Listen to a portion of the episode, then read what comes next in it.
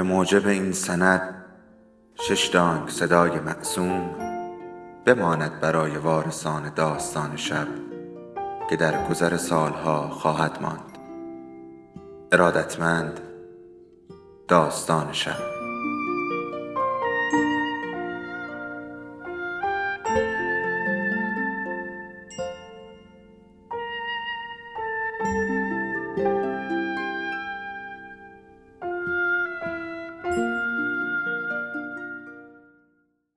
یکی بود یکی نبود.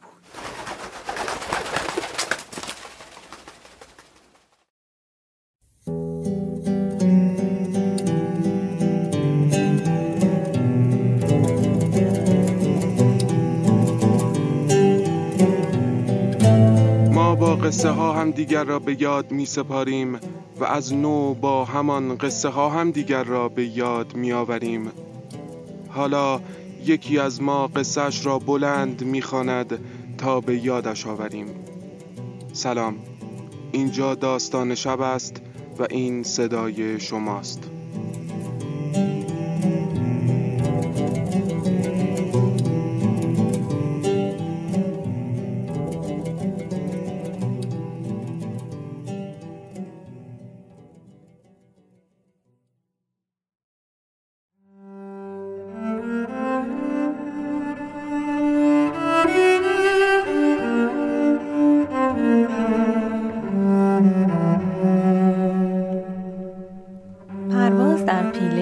آهستگی نویسنده و خانش هانیه کسایی فر گرما کلافه هم کرده بود.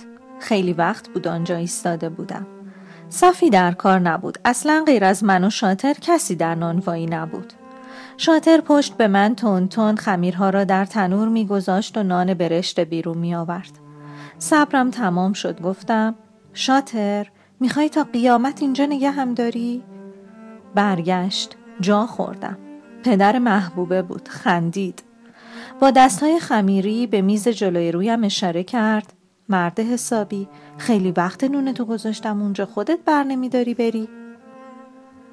یک نان سنگک بزرگ برشته پرکنجد روی میز بود. دست بردم نان را بردارم دستم سوخت. تمام تنم گر گرفت. چشمانم را باز کردم. عرق کرده بودم. لحاف را کنار زدم اما بلند نشدم. دستانم هنوز میسوخت و تنم سوزن سوزن می‌شد. نمی توانستم تکان بخورم. نمیفهمیدم چه وقت است. اتاق نیمه تاریک بود. به ساعت نگاه کردم. اغربه ها روی نه و نیم بودند. نه و نیم شب نبود، نه و نیم صبح هم نمی توانست باشد. نور نور صبح نبود. من هم هیچ وقت تا آن موقع روز نخوابیده بودم. سرم را چرخاندم. دو تا بالش کنار بالشم روی تخت بود. ندیده بودم محمد رضا صبح که بیدار می شود و از تخت بیرون می رود چطور جای سر کوچکش روی بالش باقی می ماند. همیشه بعد از خوابیدنشان آمده بودم و قبل از بیدار شدنشان رفته بودم. نیم غلطی زدم. جای سرش را روی بالش بوسیدم. دلم ضعف رفت.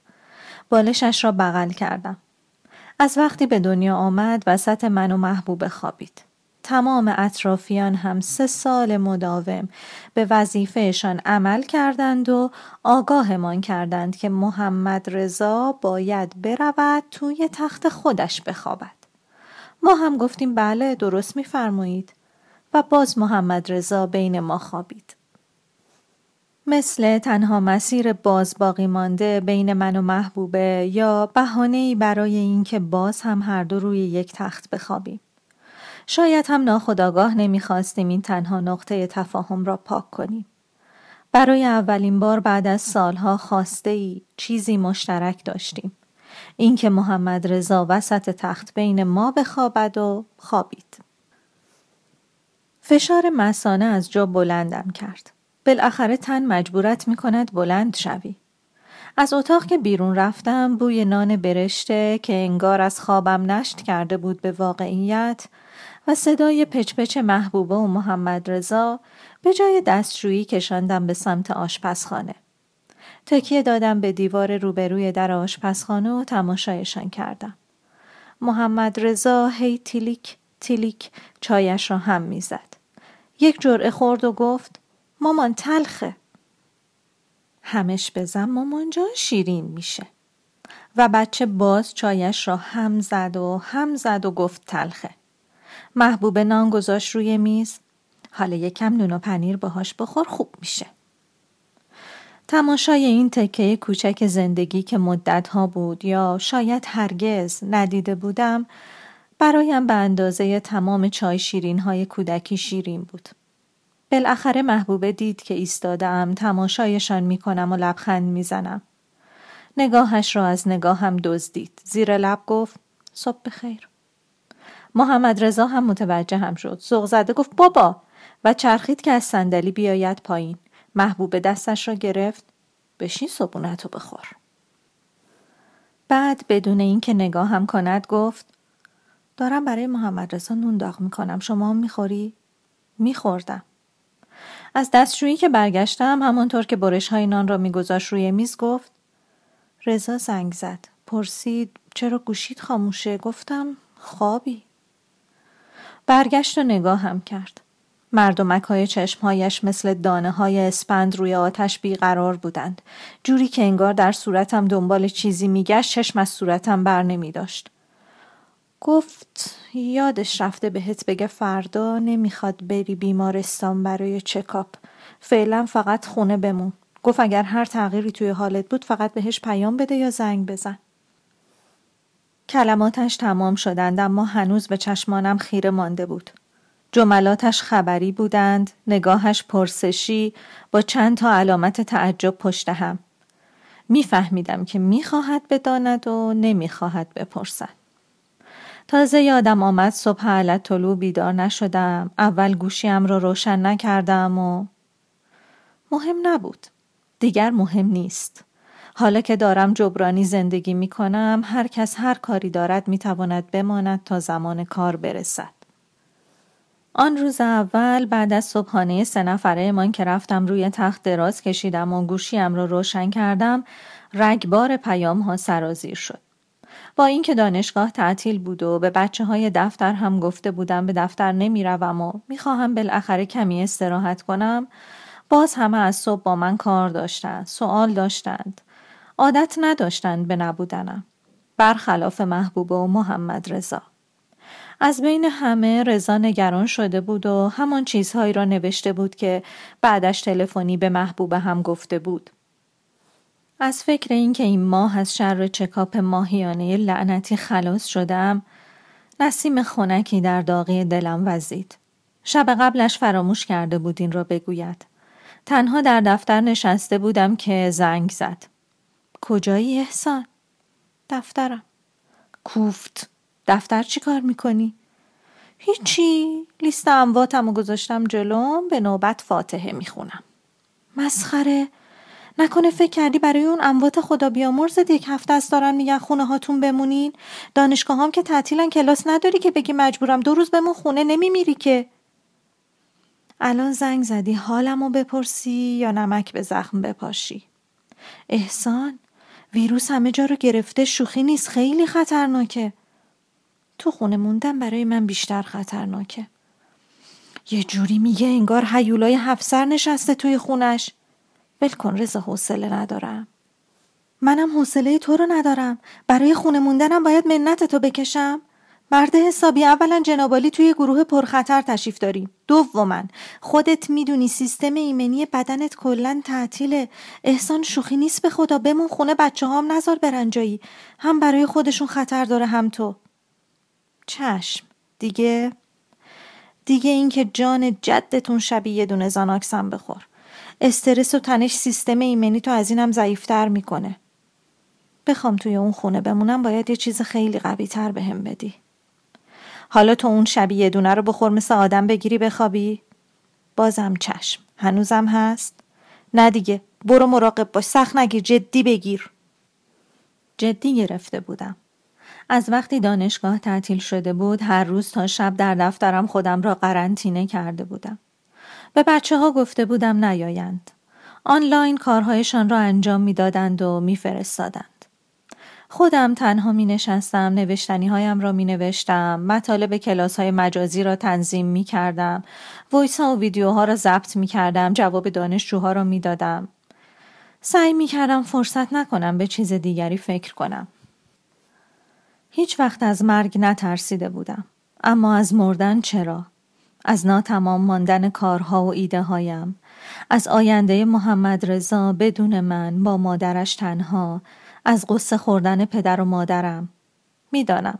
همه همین بحانه های حقیر و دم دستی را می آورند برای چسبیدن به زندگی. منم مثل بقیه. دلم می‌خواست زنده بمانم. هر چقدر هم که زندگیم زهر و زمخت شده بود هر چقدر هم که دیگر نمی‌خواستم با محبوبه حتی یک کلمه حرف بزنم و محبوبه نمی‌خواست چشمش به چشمم بیفتد و باز نخواسته باشیم که طلاق بگیریم و به صد نفر جواب پس بدهیم. از گیر هم خلاص شویم و گیر اطرافیانمان بیفتیم. آنقدر این سالها نقش زن و شوهر عادی و خوب نه خیلی عاشق ولی خوب را بازی کرده بودیم که همه باور کرده بودند. زحمتشان را کم کرده بودیم. اگر میفهمیدند رابطه من و محبوبه به کجا رسیده سیلی از راهکارها، نصیحتها و مشاوره ها به راه میانداختند. غرق می شدیم. بدون دلسوزی و دخالت آنها هر کداممان توی قایق خودش نشسته بود و پارویش را می‌زد. روی یک برکه بی مقصد ولی آرام جان جدم بعد از هفت کفم پوساندن نه برای من نه برای خودش دیگر اهمیتی نداشت. اما فکر کردم حالا که دنیا در بحت و رخوت فرو رفته شاید بد نباشد بالاخره به آن قرص ها اجازه دهم در خونم حل شوند تا شاید بتوانند خوابی را که سالها بود از چشمانم گریخته بود گیر بیاندازند. خوابی عمیق و طولانی. لابد به لطف زاناکسی که جان جدم خوردم و خواب عمیقی که رفتم دم صبح پدر محبوبه. در خوابم نان میپخت و میخندید. منطقی نبود اما فکر می‌کردم آن قرص های ریز مرموز قدرتی جادویی دارند که به جز خوابهای عمیق و طولانی اخلاق و رفتار من و حتی محبوبه را هم عوض کردند. البته گاهی صدای خطر را از دور میشنیدم. اما دور میماند و نزدیک نمی‌شد. شاید چون محبوبه هم مثل من مراقب بود فاصله امان حفظ شود و تا حد امکان سکوت شکسته نشود تا در این شرایط اضطراری بتوانیم با هم بودن طولانی زیر یک سقف را تاب آوریم. حتی میفهمیدم وقتهایی که در اتاق مشغول رسیدگی به کارهایم بودم محمد رضا را سرگرم می کند و آرام نگه می دارد که مزاحم کار کردنم در خانه نشود.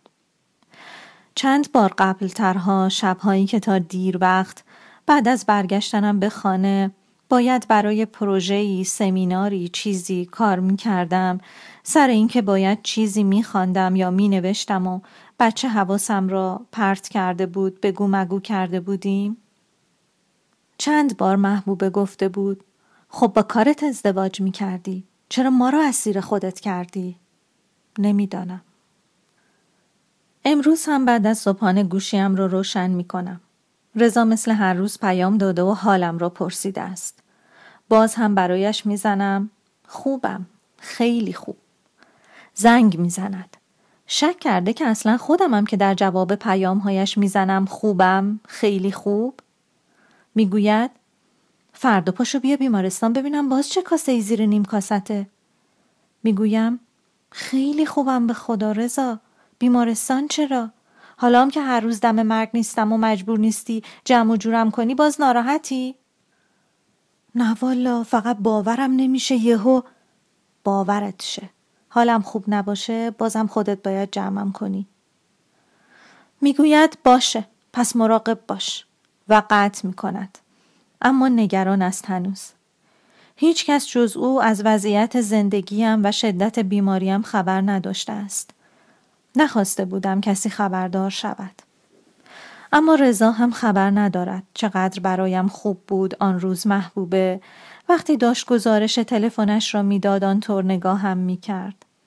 خوب بود که نان داغ کرد. برایم چای ریخت و روی میز گذاشت. خوب بود که نشست سر میز. لغمه های کوچک برای محمد رضا گرفت و خودش هم با ما چند لغمه ای خورد. خوب بود که بالاخره حداقل برای چند دقیقه شکل خانواده شده بودیم. هرچند سعی می کرد دوباره نگاهش به نگاهم نیفتد و محمد رضا هم هنوز از تلخی چایش شکایت داشت. لغمه های کوچک محمد رضا را در بشقاب چید و خودش از سر میز بلند شد و رفت کنار سینک و آب را باز کرد. گفتم ممنون چسبید. یک لحظه آب را بست. مکسی کرد و دوباره آب را باز کرد. جواب رضا را که می دهم گوشی را دوباره خاموش می کنم.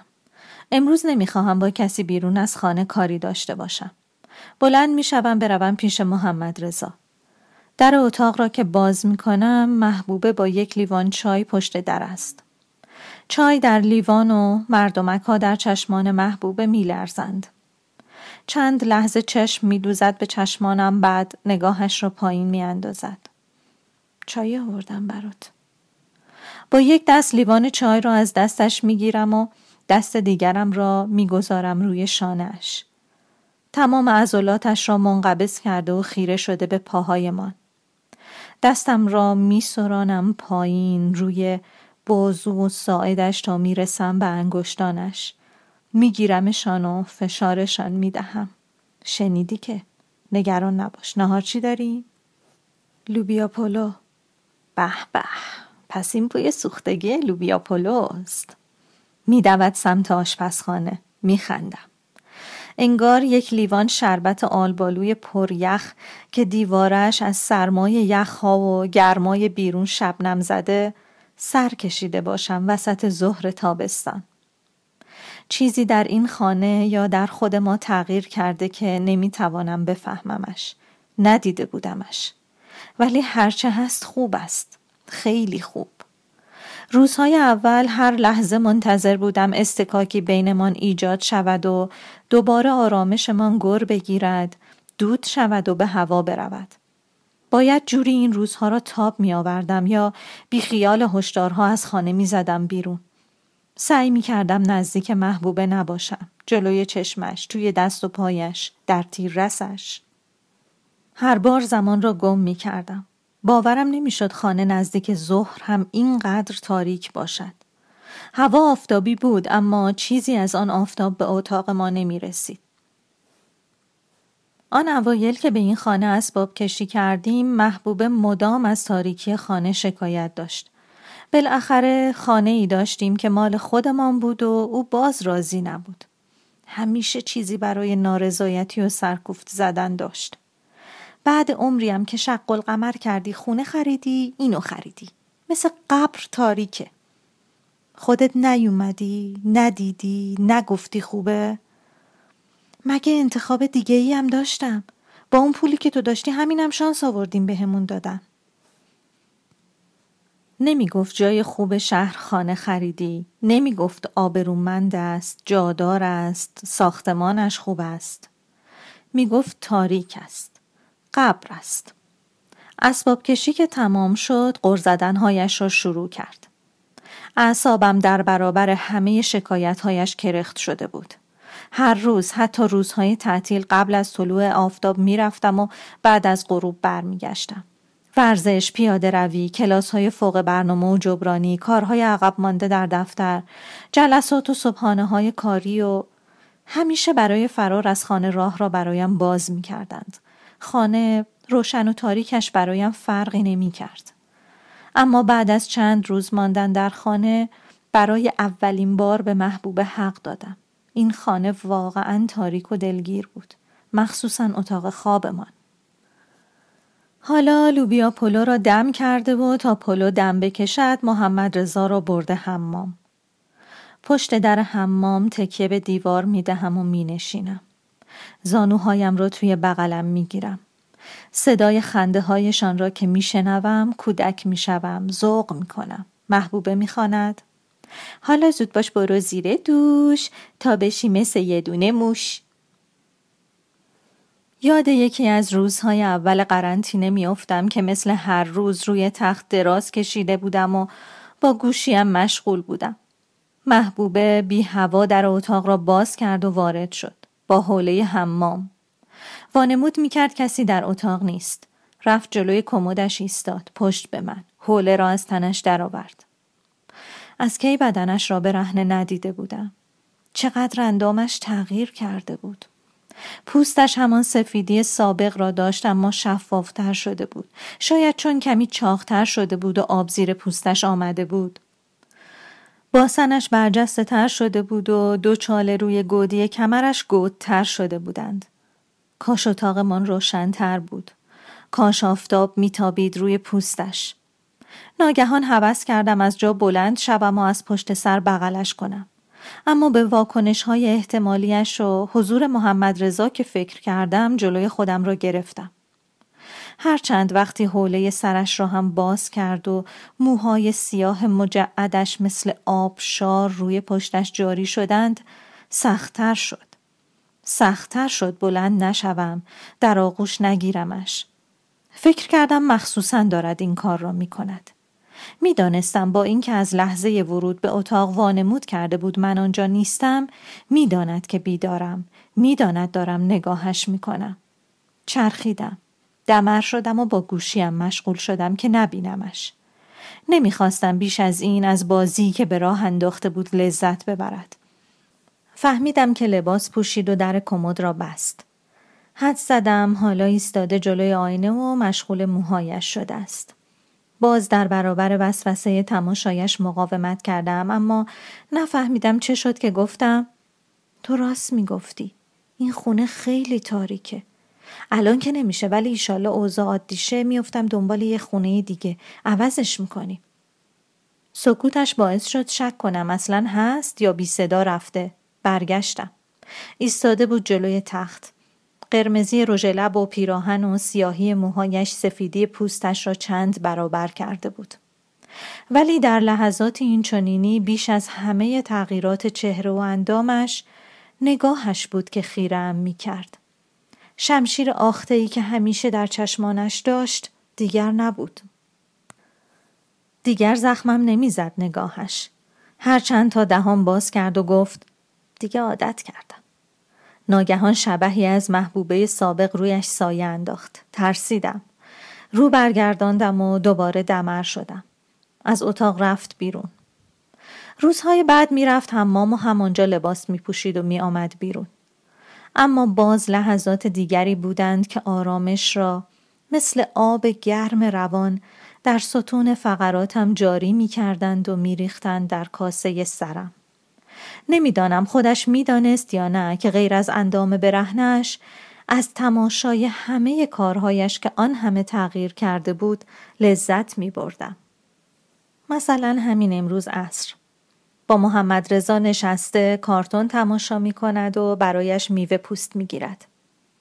نگاهشان می کنم و روی بستری از پرهای نرم سفید قلط می زنم انگار. آرام می روم کنار محبوبه روی مبل می نشینم. دارد سیب قرمز پوست می گیرد. دستم را پشت سرش می گذارم روی پشتی مبل. با فاصله بغلش کرده باشم انگار.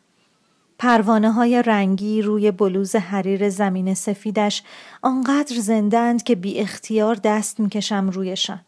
زیر چشمی نگاهم می کند. کلمات مثل پروانه های رنگی از لای لبهایم پر می‌کشند بیرون. خیلی بهت میاد دستانش بی حرکت می شوند. سیب را تا نصف بیشتر پوست نمی گیرد. چاقو را می گذارد توی بشقاب روی پوست های قرمز. سیب را گاز می زند. یک گاز بزرگ. بر می گردد و نگاهی به چشمانم می کند و سیب را می گیرد مقابل دهانم. گازش می زنم. سرم را می گذارم روی پشتی مبل و چشمانم را می بندم.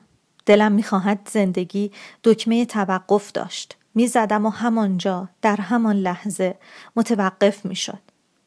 محمد رضا آمده و به زور می‌خواهد خودش را بین ما جا بدهد. بغلش می‌کنم و مینشانمش روی پاهایم. خودم را بیشتر می‌کشم به سمت محبوبه. پیشانی محمد رضا را میبوسم.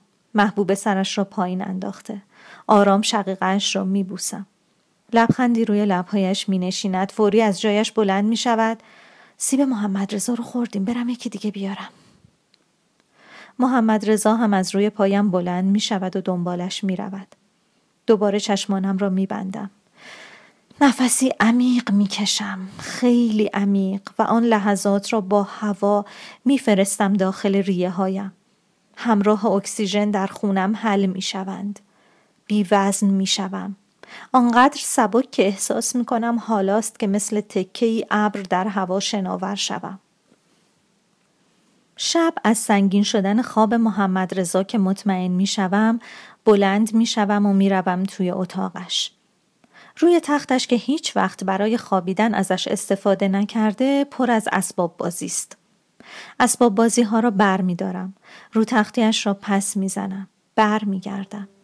چراغ کنار تخت را روشن می کنم که بتوانم جلوی پایم را ببینم و بچه به بغل نخورم به در و دیوار. محبوبه چشمانش را بسته اما نفس خواب نمی کشد. آرام محمد رضا را بغل می کنم و می‌برم میگذارمش توی تخت خودش. وقتی برمیگردم محبوبه توی تخت نیست انگار کسی بی هوا سیلیم زده باشد لابد وقتی دیده محمد رضا رو بردم بلند شده از اتاق رفته بیرون که هوا برم ندارد. که حالیم بشود نباید هوا برم دارد. که بدانم چیزی عوض نشده که بخواهیم دوباره مثل یک زن و شوهر آدمی زادی با هم زیر این سقف زندگی کنیم. فقط مدتی باید همدیگر را تحمل می کردیم که کردیم.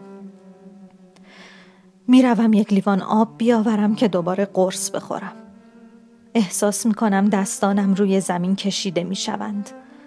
باید قرص بخورم و خودم را بخوابانم. عمیق و سنگین. وقتی برمیگردم چراغ خاموش است. در تاریکی خودم را به تخت می رسانم. تازه می‌فهمم محبوبه روی تخت زیر لحاف دراز کشیده جای من این طرف تخت. گوشه لحاف را بلند می کنم و می خزم زیر گرمایش.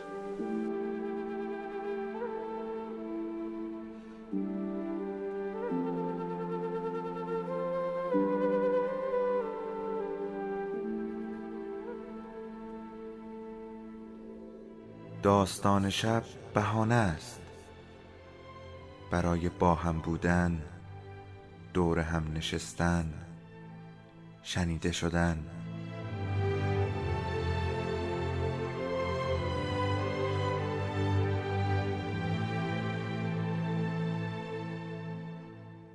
صدای افسانه ها رو میشنویم